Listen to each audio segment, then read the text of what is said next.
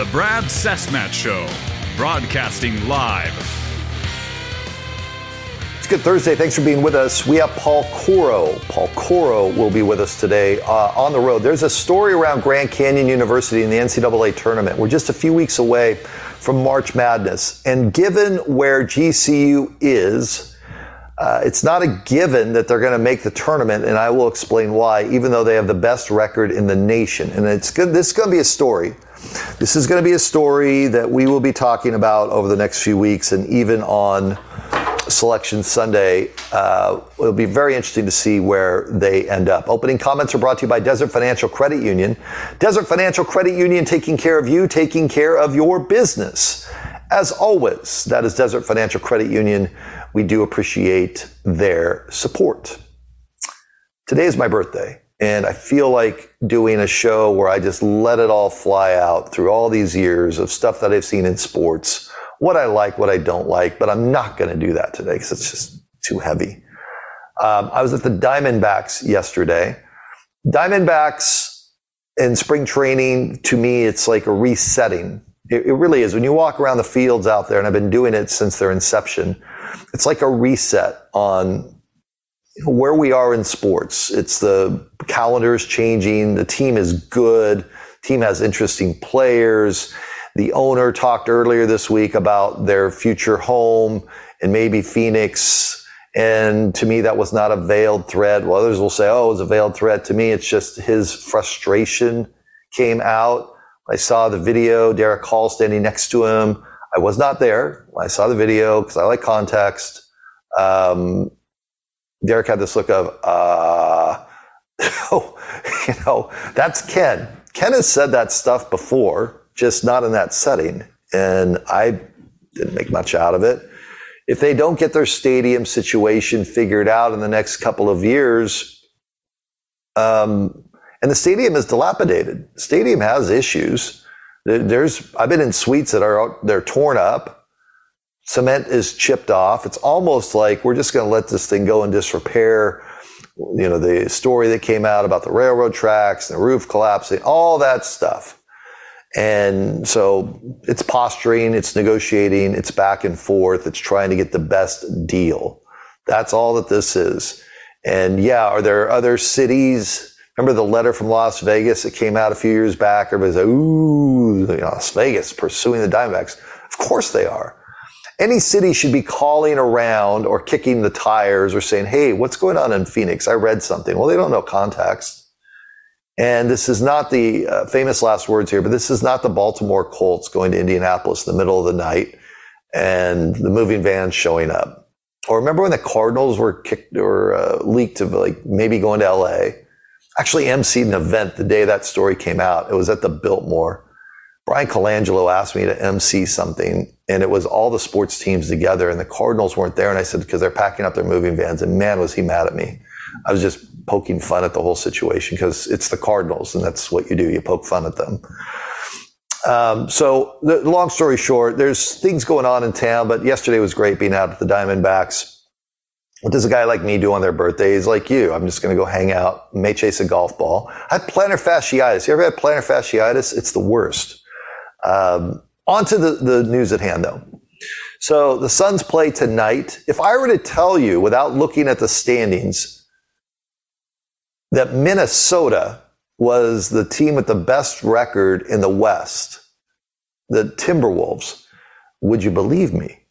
Well, yeah, I've been looking at. Okay, you cheated the Suns are sitting there with Dallas, and I'm not going to buy into Minnesota and Oklahoma City being in the same position in three weeks from now. Yeah, around March, eh, maybe four weeks. A month from now, there's no way. Uh, there's no way that the Suns, unless there's injuries, are sitting there in the position they're in. This is now where, okay, All Star break's behind us. Let's get ourselves going a little bit. There's still a few weeks of who cares games um, or games that look interesting on the surface and they really aren't. Um, this is not this is this is not the time of October, November, December in the NBA calendar. It's like people were outraged what happened at the NBA All Star game. Like I don't know if you don't watch that stuff, and people watch, they don't care that there's 200 points were scored. They think it's cool. That's their form of entertainment. Great. guys like us that sit there and say people are going to pay money and spend time on their couch to watch fake basketball, who are we to say? I wouldn't do it. It doesn't mean I'm a bad guy. I can zip through it and sit here and talk to you about it, but that stuff was crap. I wouldn't watch time. I wouldn't waste time on that or money on that. But people watch, and that's that's their right in sports. It's like watching preseason NFL football. They want to parade around how great the ratings are. It's like that's a that's a you problem. That that is a you problem. I was asked to be on a NCAA tournament uh, mock tournament, put it together, and I was assigned the American Athletic, the Big Sky, and the Metro Atlantic. And last night we were to deliver our results, and I took this very serious. Had some stuff that happened that I couldn't make it to last night's meeting. It was downtown at the, I believe it was at the Hyatt and it was a closed door deal. And there were people from the NCAA that were there. I sent my results, my findings down there. I had pretty simple, you know, the Metro Atlantic, Quinnipiac, and Fairfield. This is putting the tournament together. With tournament coming here in Glendale um, in April, it's putting together the March Madness group. So I had Quinnipiac, Fairfield, and Niagara. One of those schools is going to make it. The winner of the conference tournament in Atlantic City. Okay, that's simple.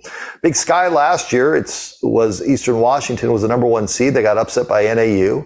Big Sky will be a one bid team. American Athletic is a good one because Florida Atlantic, we know what Florida Atlantic did last year. They had a great run and they're having a good run again this season. I think it's going to be a two bid league. It's kind of an interesting exercise because you have to pay more attention than just watching them win. You have to dive down on, okay, who did they beat? What's their net? We're going to talk to Paul Coro about this with GCU. What is their net? What does the net mean? And it's not as simple as I like that team, my team rocks, they better get in and they better be this seed or that seed. So that was part of my process for those three conferences that I took on and very much enjoyed it. Tonight, you have Washington State at U of A. Big game for Washington State. If you're U of A, you're coming off of the announcement of the new athletic director and Tommy Lloyd getting his contract. You have a lot of positive momentum.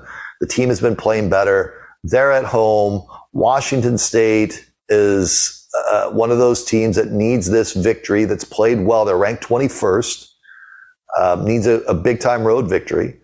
And so I take that into account as a game that I will watch tonight in putting together the tournament. Really not interested in Arizona State, Washington this evening. You know, we, I wrote about Bobby Hurley this week and talked about him, I believe, on Monday's show a little bit. Bobby, uh, I think Bobby's in a space where he's got to look at it and say, I think I've done about as much as I can do here. And maybe it's better if we just go different ways the fact that ASU doesn't have an athletic director and U of A has one, U of A was looking out for one for like 21 days and they get it done. And ASU, Ray took the Herm train out of town in November and we're still sitting here. It's just, it's so incompetent. It, it is. It's just, it's embarrassing. And nobody really seems to care. It's just pitchforks up. Everything's great. So I, that's my hoops tonight. And I will watch GCU tonight. They play Tarleton down in Texas. Uh, the second number two team in the WAC. WAC's not been great this year. We'll talk to Paul Coro about that. We will do so on the other side. Stay with us. All right, as promised, I've been talking about GCU and how I believe that there is more around the Lopes than just they've got to go win the WAC tournament. That there's people inside the NCAA committee, because I've talked to some of these people that have had debate about where's GCU fall? Because when you look at their record, you can't just say, or can you just say, well, the only way they get in is if they win the tournament. And to give us more, I'm going to ask Paul Coro, of course, with GCULopes.com, does their broadcasts, is the color analyst, writes all sorts of things around them. But Paul's also a very fair journalist from his days at the Arizona Republic and AZ Central. So I figure all I have to do is ask Paul Coro one basic question to get the conversation started. Paul, is it still they have to win the tournament in order to go to the NCAAs? Do they have to win in Vegas? All or nothing still? Maybe. How, how do you like that for a fair and balanced answer? That's fair. Um, I mean, so much of it depends on everything, as you know, around the nation. You know, how many outliers win their conference tournaments to bump you know, extra teams that wouldn't have been in the tournament otherwise. Uh, what do the Lopes do from here on out? How how far up can they get in net? Can they get back in the 30s? If you're in the 30s and something happens at the WAC tournament, uh, maybe your fall isn't hurtful enough to keep you from being an at-large team. Uh, you know, right now, even as a 24 and two team, they're 45 in net in the nation. Uh, one of those losses is to South Carolina. That's turning into basically a top 10 team in the country. So I would think the committee looks at quality things like that on a neutral floor uh, back in November. Uh, but the way the Lopes have uh, played against uh, a wider range of type of opponents this season, I think they've done a better job with their non-conference. Um, and then they've had streaks that were, you know, a 14 game winning streak was the third longest any team has had in the nation this year. Right now, they have the best record in the nation. Right. Um, they, they've taken care of the WAC. They had one conference loss on the road. Um, so there's there's definitely a resume to be had, and it's not a, a team that's like a one one horse uh, type of team. They have multiple weapons. They've done it all sorts of ways with different players playing key roles. I've been involved in this mock uh, putting the tournament together that Andy Bagnato, our mutual friend, approached me on, and it's been a bunch of us. And I ran into some people from the NCAA's in early February. They were in town, and I just mentioned to them, I was, it was at an Arizona State game. I mentioned, you know, you guys might want to look at GCU, and they said it's funny you should bring that up. We had a very long discussion about them. Okay. Very long discussion to me means, yeah, it's what happens if they keep winning. And so let's go over to net because fans fans are just going to say, well, of course we should be in, and that's the way it goes. But net is the big factor. What is net? What does quad one? I'm being really basic here, Paul. What does quad one, quad two, quad three mean, and, and why is GCU in that this space? Yeah, it's obviously a, a, computerized ranking based on the strength of your opponents. Uh, it factors margin of victory. It factors site into it, whether home, away, or neutral. Um, so all those factors, you know, are helping GCU because you know they have that win against San Diego State, uh, which is a quad one, as you mentioned. You know, they've spent uh, much of the year in the top twenty-five. Um, you know, a win against San Francisco is is turning out to be a very good win. That's a team that's done very well in the West Coast Conference. Um, so they have all these different types. You know, going on the road uh, to win at Liberty, uh, having a Louisiana Tech win. You know, there's other non-conference wins that have helped them. Uh, so, and the committee weighs that net as part of what they do. It's not the end all be all, uh, but when when pitting teams against each other, it's a, a significant factor. Uh, probably more so than the polls, uh, where the Lopes have been getting votes. probably we're getting close to a top 25 type situation until their second loss, and now the uh, they had to start over and they're getting back up there again. So the uh, the idea of them being in the 40s, well, they are in the 40s right now in the net. You mentioned earlier if they get into the 30s, why the 30s? What what do you think? Is it 39? Is it 32 that you're like, okay, even if we step on a landmine in Las Vegas in the conference tournament, we're still probably going to get in. Why is it the 30s? What's the cutoff line? Yeah, that's that's a moving bar, right? Each year, depending on the number of automatic qualifiers that wouldn't have been in otherwise. Um, so it just feel makes you feel a little bit safer, gives you a little bit more of a buffer. And you think back to those teams like it's St. Mary's had teams with great win loss records at times in yep. the West Coast Conference and wouldn't make the tournament.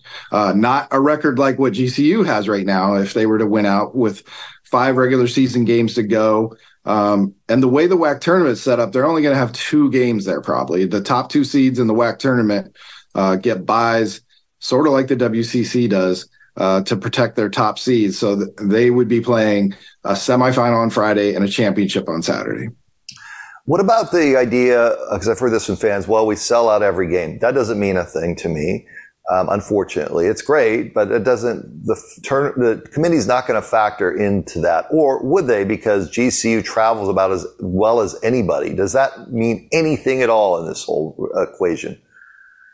Uh, it means that they win all their home games because they have a great uh, environment. But uh, you're you're right that it wouldn't mean anything necessarily. to The committee they want to see uh, what you've done in different circumstances and uh, having that neutral games, those neutral games against San Francisco and South Carolina helped. Going to Liberty, uh, the the home win against San Diego State carries a lot of weight. Um, and you know Seattle is their their other loss on on the road. Pretty good team. Uh, had their best player out for three games that they that they lost. So their net took a hit. They would probably be a top 100 team had that not happened. Mm. How deep the committee studies a, a team like that, who knows?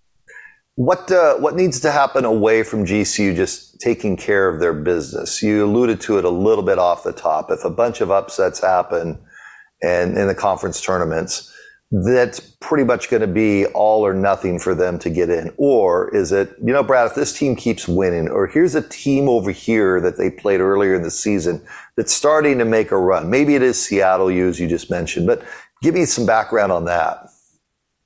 Yeah, I think it's a lot of the, the teams that we previously mentioned that uh, they need to have continued success and stay in the the higher quads. Uh, you know, every every team, every opponent they've played affects it but uh, keeping maintaining quad one and quad two type opponents uh, makes an impact on the committee because there's certainly other teams that have had more of those. You know, once you get into your conference, you know what the other conference teams do don't doesn't necessarily help you as much because it you know if a if a conference team like Seattle loses, that means another conference team that you played twice also won. Mm-hmm. Uh, the the thing is, if the Lopes run the table and happen to lose a game at the WAC tournament, you know, maybe they're 30 and three if you get to the WAC championship and lose.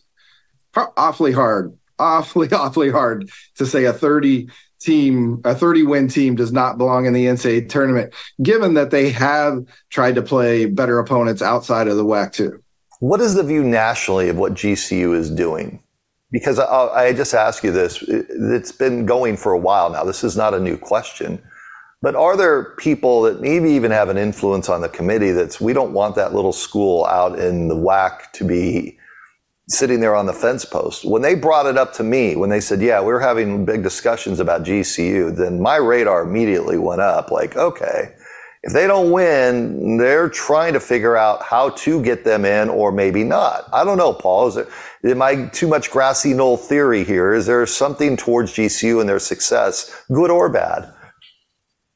I, I don't think this is this isn't something that's come out of the blue anymore. You know, they've they've been to two NCAA tournaments. I think now what we're talking about is does GCU deserve a higher seed than what they have before? Before it was a, a WAC tournament championship that was happy to be there, making program history, taking that next step. Well, they've they've been there, done that. Now they want to try to be in a position where they have a better chance to win that first round game to go to the next round and make some noise. They they aren't thinking about just like getting there again. Uh, you know, you've seen at times this season, people are projecting GCU as high as a nine, 10 seed. You know, uh, that's come, that's been reeled back a little bit, but I think gone is the days where they're, you know, just getting in the tournament and having to play, you know, a Gonzaga when they were highly ranked in Denver. Now, uh, now you you wonder if the committee is going to start doing intriguing things like rematch with SDSU, uh, you know, putting Bryce Drew in the same bracket or regional as his brother for a potential second round. That's the the kind of scenarios the committee often messes around with. Okay, so let's play that out.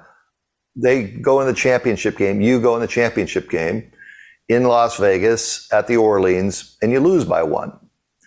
And the team that beats you ends up getting the automatic berth in that 24 hours after that, the committee's got to say, okay, GCU is still going to make it based on merit. How high a seed should GCU be? It was a one point loss in their conference championship game. So I'm playing this all the way through. If you were in the room, what is the pro, the con on GCU? And how high of a seed is realistic if they were in as an at large?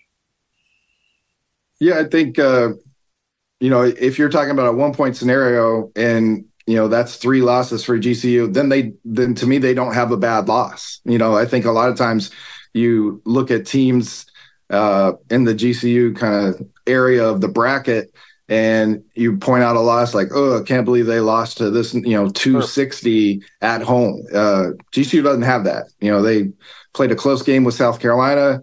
Uh, they lost a close game on the road with Seattle. And if something happened at the WAC tournament, like you're saying, uh, I just don't think you could take three blemishes and count them as something that would knock them down to a low seed or out. So I, I you know, where GC falls, I would, I would think they could get, uh, upwards of 11, 11. you know, in that range.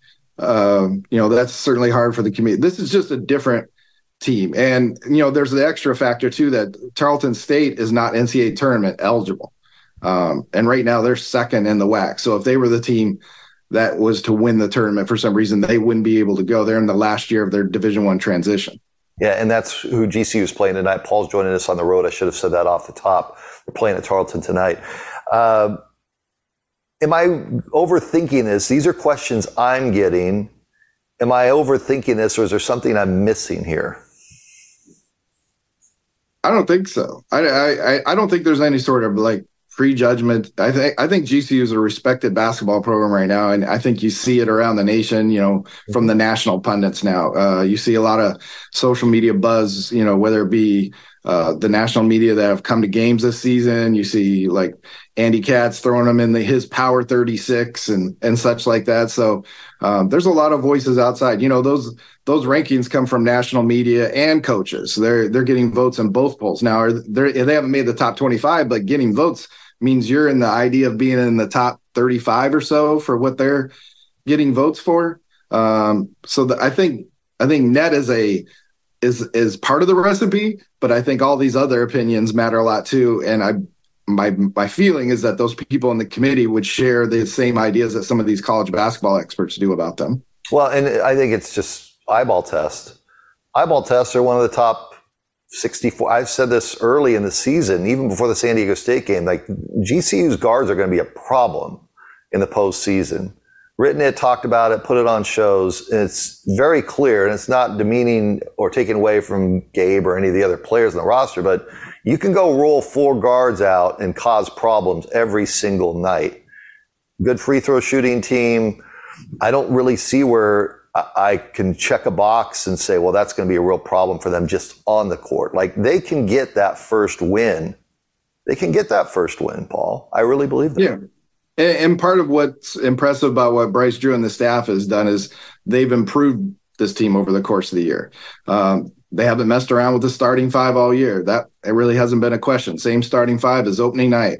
But what they've done is added pieces. Jovan Blacksher Jr. Yep. comes off of not playing for 11 months for an ACL tear. That's a former all WAC player who's now coming off the bench and embracing his role. Lok Wur played four years at Oregon, was averaging two points for two two months of the season and now has been averaging 10 to 11 points over the last five six games blocking shots setting career highs in every category. This six nine long forward factor who can shoot threes and protect the rim and now all of a sudden they're they're a different team. They're not having to lean on starters you know 36 38 minutes but they've got all those go-to guys. Like ray harrison had to carry them during the ncaa tournament last year. You mentioned gabe mclaughlin.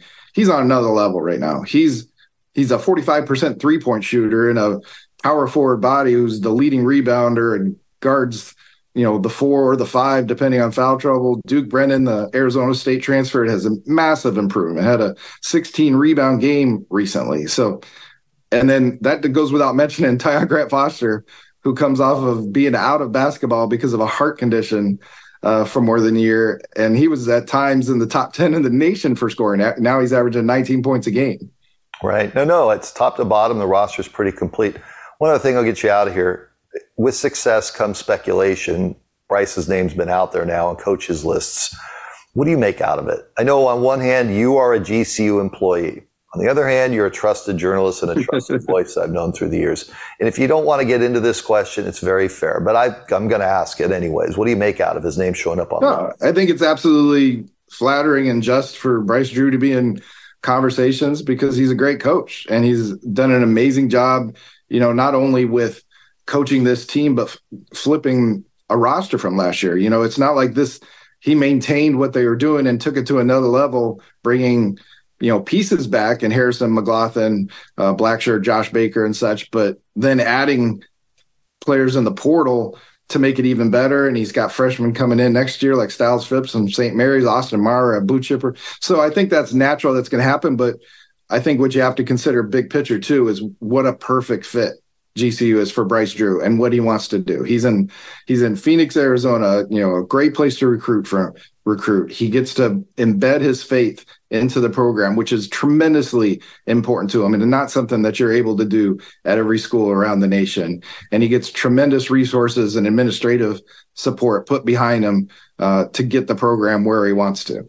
Yeah, I mean, it was the, the vision has been from Brian, from President Mueller, um, and I've put this out. He's talked about, you know, it is we want to be Gonzaga, and it looks like they're there other than the victories in the postseason. That's about all that's left because it's the same deal. You've got an amazing home environment. You have a coach that's a perfect fit and you've got a program that looks like it's going to be up and running every single year that you're going to have to go through as a buzz saw with a national brand. It pretty much is the Gonzaga model. Well, and it's also in its infancy as a Division One program. What they're doing is yeah. way ahead of what the schedule is for any team that transitions into D- Division One. This is the 11th year of the athletic program being D1. Toss four years of that away for the transition period, toss another year away for COVID shutting down a postseason. Uh, that doesn't leave you very very many chances to get to the tournament or even exper- experiment with trying to get there. Now they're going to try to do it for a third time already. Yeah, it's good to chop it up with you. Safe travels. Good luck tonight. Thanks. All right, thank you, Brad. This is the great Paul Coro, and we're back with more after this timeout.